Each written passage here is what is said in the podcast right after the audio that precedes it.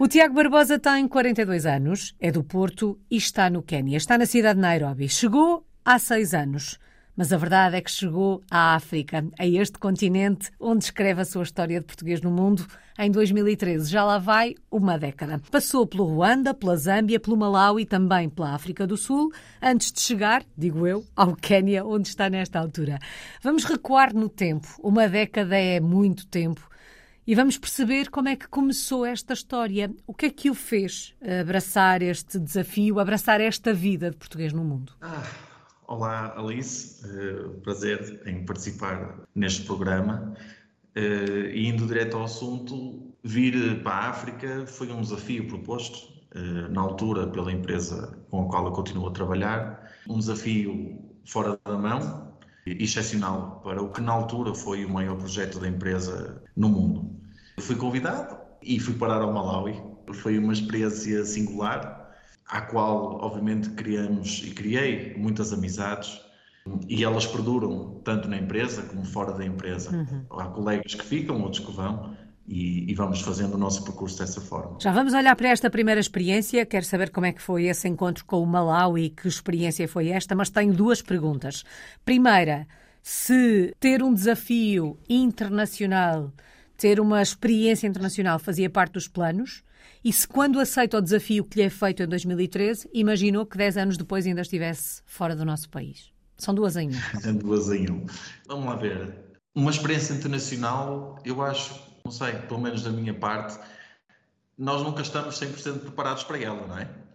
A oportunidade surge, o desafio está lá e enchemos todos de coragem e, e vamos nós. Obviamente, que fazer uma experiência internacional com uma empresa como a Motengil dá algum conforto uhum. no processo de decisão. Não foi fácil, em termos familiar foi, foi complicado, como, como seria de esperar, mas Portugal, na área da construção, que é, que é a área onde eu participo ativamente, nessa altura já estava num declínio e, portanto, foi avaliada assim com, com peso e medida. E no dia do pai, 19 de março, de 2013 apanhei um avião e fui para o Malawi. E imaginou que 10 anos depois ainda estaria fora do nosso país, nessa altura? Não, nem de perto nem de longe. Mas uh, costuma-se dizer que a África ou se ama ou se detesta. Portanto, há um bichinho que eu diria que tenho esse bichinho comigo e realmente não me arrependo. E a África tem muitas particularidades mas o facto dos desafios serem sempre maiores do que aquilo que nós esperamos que sejam, uhum. acho que nos motiva a andar para a frente e empurrar e dentro do mesmo percurso e procurando desafios novos. E tive sorte, foi isso que me foi proporcionado eh, dentro do, do, do grupo, desafios novos, eh, países diferentes e percorri assim o meu caminho Bom, e um caminho que continua a ser uh, feito uh, em África, nesta altura no Quênia, mas é um caminho que começou no Malawi. Que memórias uhum. guarda do primeiro encontro com este país? Bem, não foi fácil.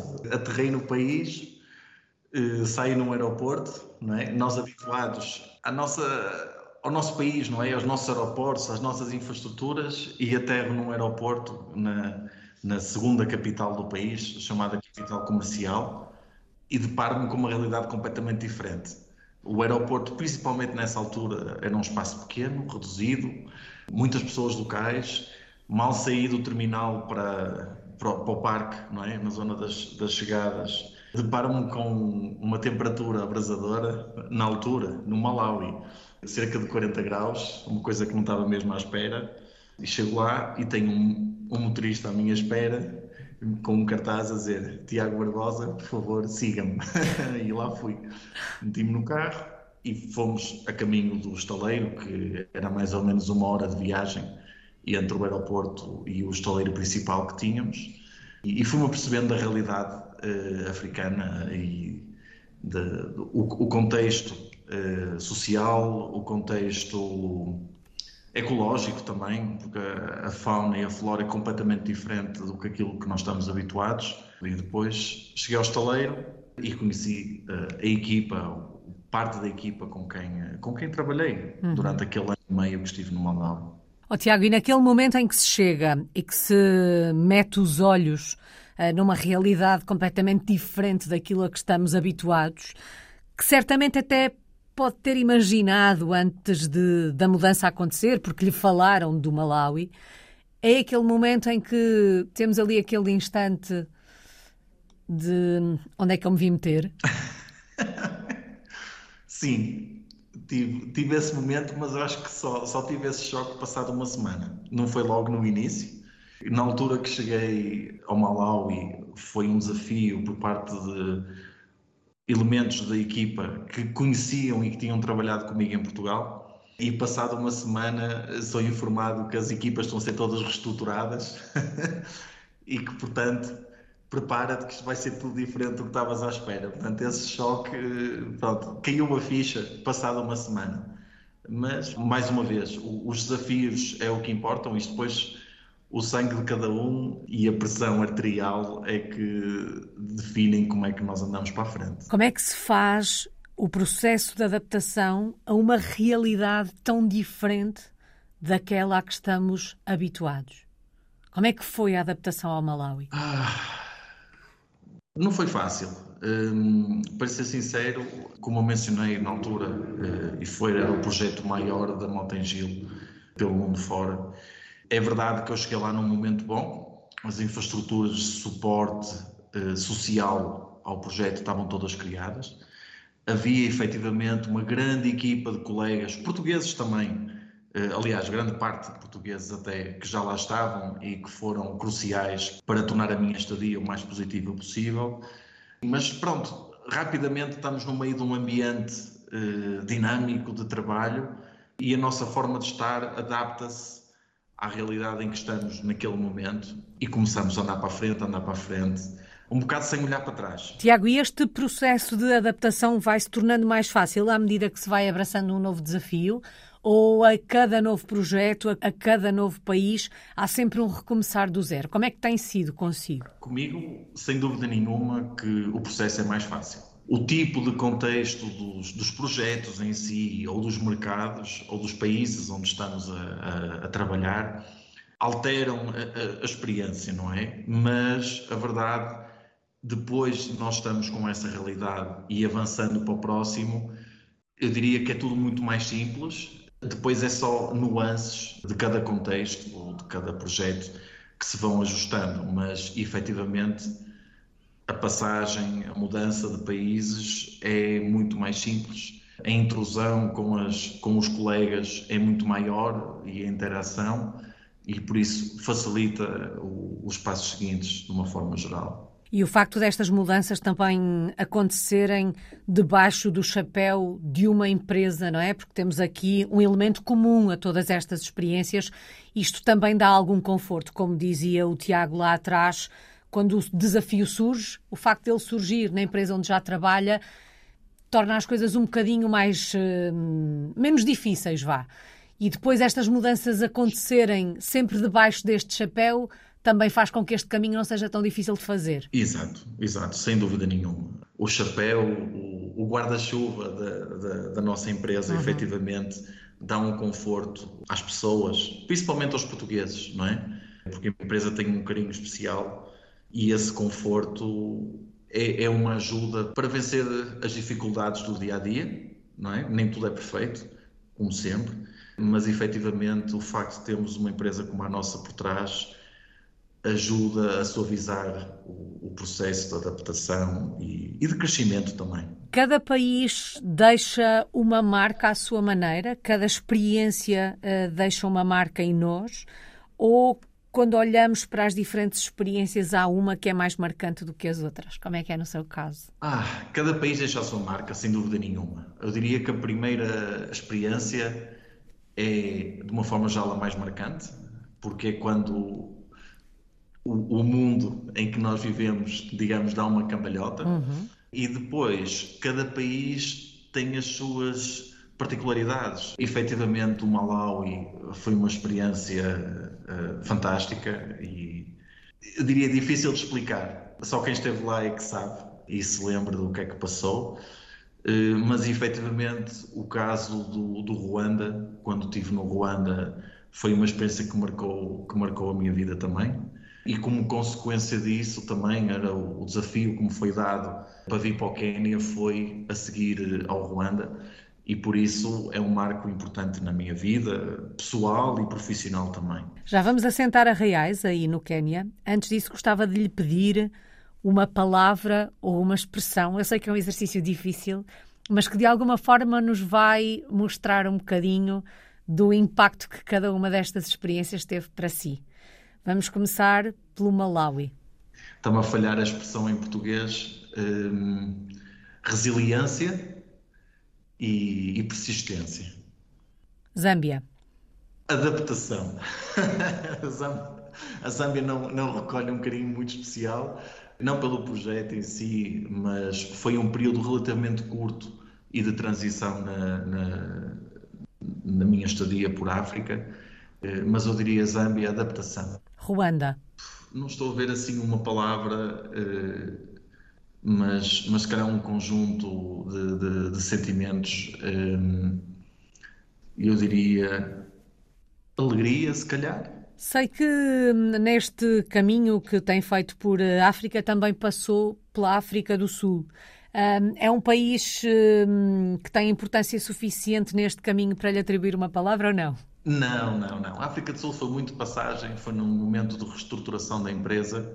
Eh, era suposto integrar uma equipa multidisciplinar eh, baseada através da África do Sul e, e, entretanto, a questão da Zâmbia apareceu assim como uma urgência e pronto, nem cheguei quase a sentar a reais, como se costuma dizer. Uhum. Foi logo para o desafio seguinte. E, foi isso que aconteceu. Uh, vamos assentar a reais é no Quênia, onde está nesta altura. Na verdade, já lá vão seis anos. Quer dar uma palavra para o Quênia? Desafiante. Vamos lá saber como é que tem sido então esse desafio. Já percebemos que é a sua vida profissional que vai fazendo com que faça esta viagem e escreva esta história por diferentes países eh, de África. Aí no Quênia, em Nairobi, está há seis anos. E o Tiago há pouco dizia que, de alguma forma, os processos de adaptação vão se tornando mais fáceis. Mas escolheu a palavra desafiante, não sei se em termos pessoais ou profissionais. Como é que foi a adaptação ao Quênia? Em termos pessoais foi muito positiva. O Quênia em particular Nairobi eh, é uma capital de um país extremamente desenvolvido. Normalmente eh, os colegas que vêm cá visitar em trabalho, de passagem, chegam ao Quênia e dizem, pá, não estava à espera disto, não é? E Nairobi, então, tem uma particularidade de ser uma cidade muito desenvolvida, com infraestruturas, eu não diria ao nível da África do Sul, mas a caminhar para lá, ou seja, equiparáveis à Europa de uma forma geral, e obviamente Nairobi em particular é uma cidade, é uma cidade super desenvolvida. Fora de Nairobi as coisas já não são assim tão lineares. Por exemplo, apesar de eu estar baseado em Nairobi, as nossas equipas, a nossa estrutura toda, que também está cá, outros colegas portugueses que estão a trabalhar comigo, estão descentralizados pelo país, nos projetos que estamos a desenvolver e as realidades são completamente distintas e ímpares.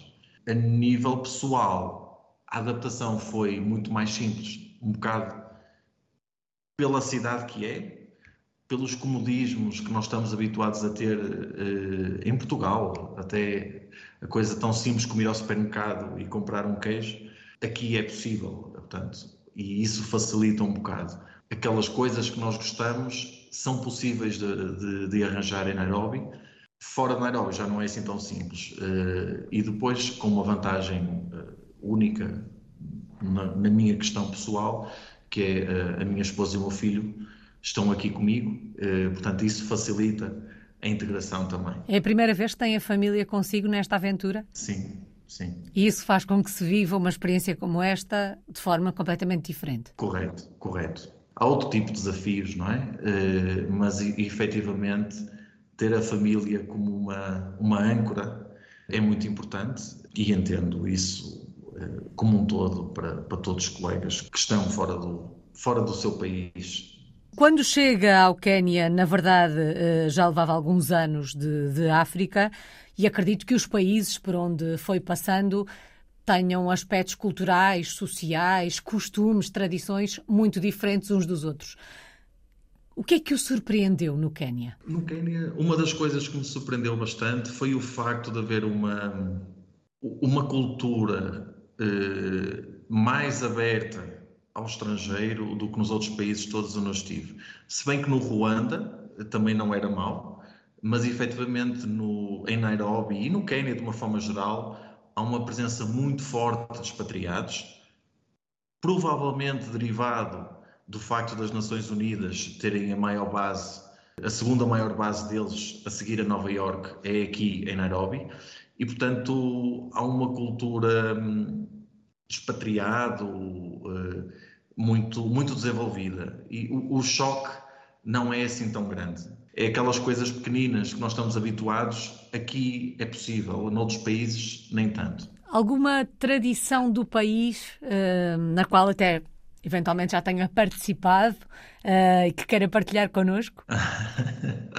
Bem, o país tem muitas tradições e felizmente ou infelizmente o, o trabalho ocupa-nos grande parte do nosso tempo e não dá tanto para, para dedicar uh, aventuras e, e, e tradições culturais locais como às vezes gostaríamos de ter, mas efetivamente no Quênia em si, eh, acho que as pessoas de uma forma geral sabem, se não sabem, basta porem o nome no Google, tem efetivamente eh, os parques naturais são, são uma beleza extraordinária. Eh, portanto, a vida selvagem floresce no Quênia a todos os níveis que possam imaginar. Tem uma costa com o Oceano Índico que é, eu diria, subliminar. Não há eu, eu não conheço muitos países uh, que tenham uma costa tão bonita como esta e, de uma forma geral, as grandes aventuras que eu, que eu tenho tido pelo Quênia têm-se resumido a isso e, e ao trabalho. Há, efetivamente, fatores culturais, eventos relacionados com, com tradições quenianas, uh, dos quais tive a oportunidade de participar, um uh, no, no, no, famoso Masai Mara, eh, e, e, e foi exemplar, sem dúvida nenhuma. Quer explicar um pouco o que é, é este, este evento? Está muito relacionado com o período de migração dos animais entre a Tanzânia e, e o Quênia. E entre o Quênia e a Tanzânia, portanto, o, os dois grandes parques naturais fazem fronteira eh, com cada um dos países. Então, durante o, o início da, da, época de migração, há, há todo um, um evento por trás da recepção dos animais, digamos, para o lado oposto do, da fronteira que faz o Parque Natural e a cultura Maasai é, é, é fora do normal, não é? Uh, comparado com o que nós estamos habituados. Portanto, são pessoas, elas próprias são pessoas migradoras. Elas têm uma forma de estar completamente diferente do resto dos canianos, de uma forma geral e o tipo de vestes, eh, o tipo de roupas, a celebração assim é fora, é fora do que nós estamos habituados a ver. Eu não sei como é que lhe transcrever isto para palavras, uhum. Não é fácil, mas efetivamente foi diferente. Bom, mas o Tiago dizia não há grande tempo para aventuras, trabalhamos muito. Um, esta forma de trabalhar um, não permite um mergulho na sociedade que vos eh, rodeia. Como é que é no seu caso? Há uma ligação até próxima com os locais? Conhece bem uh, o dia a dia dos quenianos ou de alguma forma uh, não? Sim, sim, sim. Pronto, vamos lá ver. Nós aqui temos uma presença muito forte. A nível profissional, obviamente, nós temos muitos canianos a trabalhar connosco, a grande parte da nossa força trabalhadora, 97% ou 98% da força trabalhadora é, é, local e, obviamente, os canianos, de uma forma geral, comparado com outros países da África onde eu estive, são muito acima da média. E, inclusive, temos uh, amigos pessoais canianos com quem convivemos, uh, aquele tipo de pessoas que ao domingo vão bater à porta, olha, vamos vamos ver a Fórmula 1, ou uh, não queres vir ter comigo, vamos fazer um jantar em minha casa com os meus pais e não sei o quê. Portanto, essa interação acontece e, no caso do Quênia, para ser sincero, é muito natural. Talvez por haver eh, uma relação com estrangeiros tão desenvolvida aqui no Quênia, é muito fácil lidar e estar perto dos quenianos. Como é que são os quenianos? Bem dispostos, muito acolhedores. O, o, o queniano comum é, é muito aberto uh, a receber as pessoas, uh, a falar, a dialogar. Eu gosto de parar o queniano comum porque há sempre aqueles canianos, uh, mas esse não vamos falar sobre eles. Estão na esfera política, que, portanto, é outro tipo de interação que, uhum. obviamente, temos que ter com eles. Mas o Quênia, de uma forma geral, é um povo muito aberto, uh, muito dócil, humilde também, e, acima de tudo, os, os bons amigos quenianos que eu tenho uh, são amigos do fundo, portanto, não há ali uma forma de estar que eles possam estar a tentar puxar para o nível pessoal deles, uhum. mas não, é aberta e é transparente. E isso é, é muito positivo. E, e, é uma das razões pela qual uh, a minha estadia no Quênia também se mantém, porque a interação é, é muito positiva.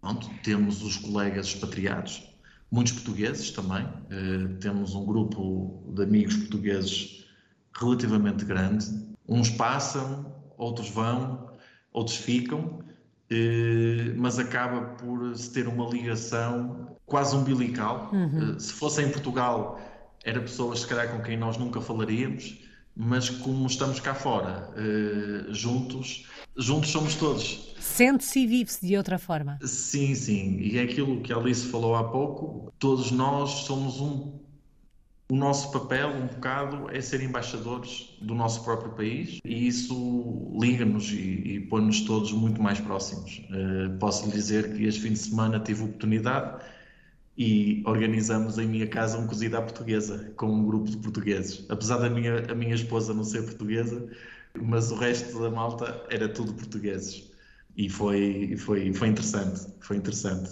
Nós chamamos na maior concentração de portugueses em Nairobi. Uau! Bom, falava agora da comida. O que é que se come por aí?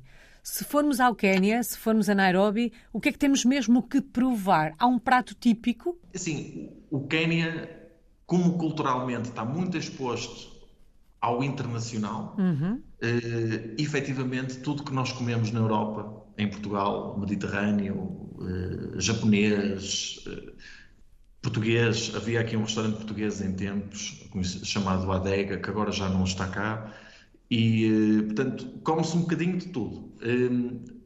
comida local, há, há, três pratos que nós comemos quando, quando calha, um deles é uma espécie de espinafre que eles têm aqui. Não é tão suave como o nosso, chamado sucuma. Outro é o niamashoma, que é basicamente pernas de, de, de carneiro grelhadas na brasa, tipo churrasco, uhum. portanto, também não é assim tão longe daquilo que nós também em alguns sítios em Portugal se come, eh, e mandioca, ou o equivalente a mandioca, aqui tem um nome próprio, que é umas das coisas que mais se come aqui e os locais comem é isso. Eu normalmente fico-me pelos espinafres e o resto somos nós que fazemos ou então é outro tipo de comidas. Ficam aqui essas uh, sugestões. Há pouco o Tiago falou da família e agora quando falava desta reunião uh, em sua casa uh, para o cozido à portuguesa, disse que a esposa não é portuguesa. Como é que faz em relação ao filhote? Ele está a crescer longe do país do pai? um, num país com hábitos e costumes diferentes dos nossos. Não sei se é ou não o país da mãe, mas a verdade é que, se quisermos fazer esta passagem de testemunho, e acredito que sim, até porque houve cozida à portuguesa aí em casa este fim de semana, como é que se faz esta passagem de testemunho aos filhos quando eles estão a crescer tão longe de Portugal? Efetivamente, eu tenho um filho mais velho e esse sim está em Portugal, está, na universidade. E aqui comigo, eh, a minha esposa é, é da Polónia, aliás, é, tem dupla cidadania, é, Polónia e do Reino Unido. E ela está cá e nós temos um filho com 15 meses de idade. Ele adorou a cozida portuguesa, por acaso. É um bom princípio, portanto, certamente pelo menos pela gastronomia irá no bom caminho, mas uh, tendo em conta que ele é tão pequenino, uh, tem ainda algum tempo para, para pensar nesta, nesta questão da passagem de testemunho. Bom, o motor desta história é a vida profissional do Tiago. Já percebemos que tem abraçado uh, diferentes desafios pelos países por onde tem passado. Que desafio é que tem em mãos neste momento? Um, qual é o seu papel aí no, no Quénia, no que a empresa diz respeito? O que é que está a fazer, Tiago? Quando vim para cá, nós tínhamos acabado de ser adjudicados dois projetos para montar duas concessões de estradas e eu vim para cá, cheguei cá quase na inserção dos projetos e juntamente com o resto das equipas e pluridisciplinares que o grupo tem, desenvolvemos o projeto eh, para conseguir fechá-lo, ou seja, financiar o projeto. Nós fechamos o projeto e começamos a construção efetivamente no ano passado, em fevereiro de 2022, e pronto, e neste momento estamos a construir, estamos mais ou menos a 70% da construção, a próxima fase do projeto arranca no próximo ano, é a chamada fase de operação e manutenção, portanto, com equipas completamente diferentes. Foi um desafio, eh, não, é fácil. Tivemos o que se costuma dizer de hoje crescimento. Passamos do 8 para 80 em dois meses, uhum. Eh, mas conseguimos e estamos a construir e a entregar um pedaço ou dois pedaços de infraestrutura essenciais ao país e, e para as zonas onde eles estão a ser construídos para permitir o desenvolvimento deles próprios.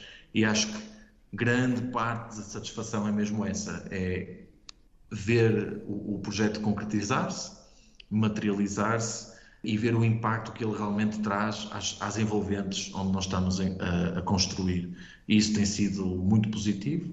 Relativamente a outros projetos, outros desafios, não posso divulgar muito, uhum. mas efetivamente temos o pipeline bastante bem dimensionado e a ideia de, do grupo é efetivamente continuar a investir nos países onde está instalado. E o Quênia tem uma vantagem porque economicamente é a chamada powerhouse de, de East África eh, que traz, acarreta muitas vantagens em termos de potenciais negócios e, e apoio aos mercados adjacentes onde também o grupo está a operar e, e, por isso acaba por ser uma espécie de um centro não nevrálgico, mas quase, em termos, pelo menos em termos financeiros e potencial económico. E estes projetos vão fazer com que o Tiago fique aí pelo Quênia durante mais quanto tempo? Oi, isso, é uma, isso é uma pergunta que ninguém sabe, mas se possível eh, e havendo oportunidade e continuando a correr as coisas como têm corrido bem, eu diria pelo menos por mais 3 ou 4 anos, até ter a oportunidade de passar a pasta uh, a outro colega. E depois, gostava de abraçar um novo desafio num outro país africano ou acha que está na hora de regressar à Europa? Olha, sinceramente. Ou abraçar ou conhecer outro continente. Sim, também pode ser. Também pode ser. Eu tento não pensar muito nisso, sinceramente, eh, porque efetivamente eh, a minha esposa está cá comigo, ela também tem o caminho profissional dela que está e pessoal a, a correr em paralelo junto aqui no mercado do Quênia, é? no país, e por isso tentamos não, não pensar muito nesse futuro, porque acreditamos que não está assim tão próximo como isso. Uhum. E, eh, agora, se gostaria de voltar eh, para a Europa, por exemplo, acho que sim, mas ao mesmo tempo trabalhar fora. Eu não gosto de dizer como imigrante, porque às vezes essa palavra soa assim um bocado mal, eh, mas acho que trabalhar fora eh, proporciona um nível de experiências que muitas vezes não se consegue ter em casa. Uhum. Tiago, se fôssemos ter consigo a Nairobi, dois ou três locais da cidade que tínhamos mesmo que conhecer. Obviamente o Nairobi National Park, que é Nairobi é a única capital do mundo que tem um parque nacional dentro da capital, portanto é sempre um, um must o Giraffe Center e o Orfanato dos Elefantes. Isso costuma ser o, o caminho quando a pessoa passa, uhum. normalmente visita estes três e efetivamente é uma experiência que não se consegue ter em, em lado nenhum, pelo menos nunca, nunca passei uh, por uma experiência similar. O, o Nairobi National Park, obviamente, é uma reserva, é um parque natural, como há muitos aqui no Quênia, não é? E este é só mais um, eh, e é um dos pequenos, mas pronto, com a particularidade de ter um, o ecrã de fundo, é, é uma cidade com arranha-céus e uma pessoa está no Parque Nacional a ver um, os animais e tem uma, um espelho por trás que não existe em mais lado nenhum. Uhum. O, O Orfanato dos Elefantes é, é, é, é, uma experiência diferente. Só, só indo lá e percebendo é que dá para entender, uh, não há palavras que eu descrevo. Ficam aqui essas sugestões. Qual é que tem sido a maior aprendizagem desta última década? O que é que experiências como as que tem vivido ensinam? A vida não se faz de um dia para o outro, sem dúvida, faz caminhando uh, e é uma viagem. É uma viagem. Acho que isso é o mais importante. E obviamente há aqui um fator muito, eu costumo dizer, uh, para se trabalhar em África, e eu às vezes digo, em particular no Quênia, nós temos que ajustar o nosso sobrenome e colocar paciência no meio. Portanto, eu diria que o meu nome agora já não é Tiago Barbosa, é Tiago Paciência Barbosa. Faz parte. Tiago, saudades do nosso país. Acredito que nesta viagem a saudade viajo consigo na mala. Que é que sente mais falta de Portugal? Sem dúvida nenhuma, do meu filho, uh, que, está, que está em Portugal na universidade, e os amigos pessoais uh, que, de infância, não é? que estão longe. Às vezes há momentos em que é preciso estar com alguém que, que nos entenda sem ser preciso falar muito, e esses amigos fazem, fazem muita falta. Apesar de haver muitos laços de amizade com, com outros colegas que estão cá. Há ali a componente familiar do meu filho mais velho uhum. e os amigos pessoais que, que, estão distantes. Pronto. E a distância é, é grande e, e, com o tempo parece que ainda ficamos mais distantes. Mas pronto, é a realidade que vivemos. Faz parte desta experiência. Agora só falta uma palavra. A palavra que resume a última década. não parecer um bocado mal, mas eu diria que foi uma experiência fantástica. Portanto, fantástico, sem dúvida, faz parte do, do, do pacote de palavras associadas ao meu, à minha passagem por África. Uma das muitas palavras que ajuda a escrever e a contar esta história. Muito obrigada, Tiago Barbosa. Está em Nairobi, no Quênia. É um português no mundo desde 19 de março de 2013.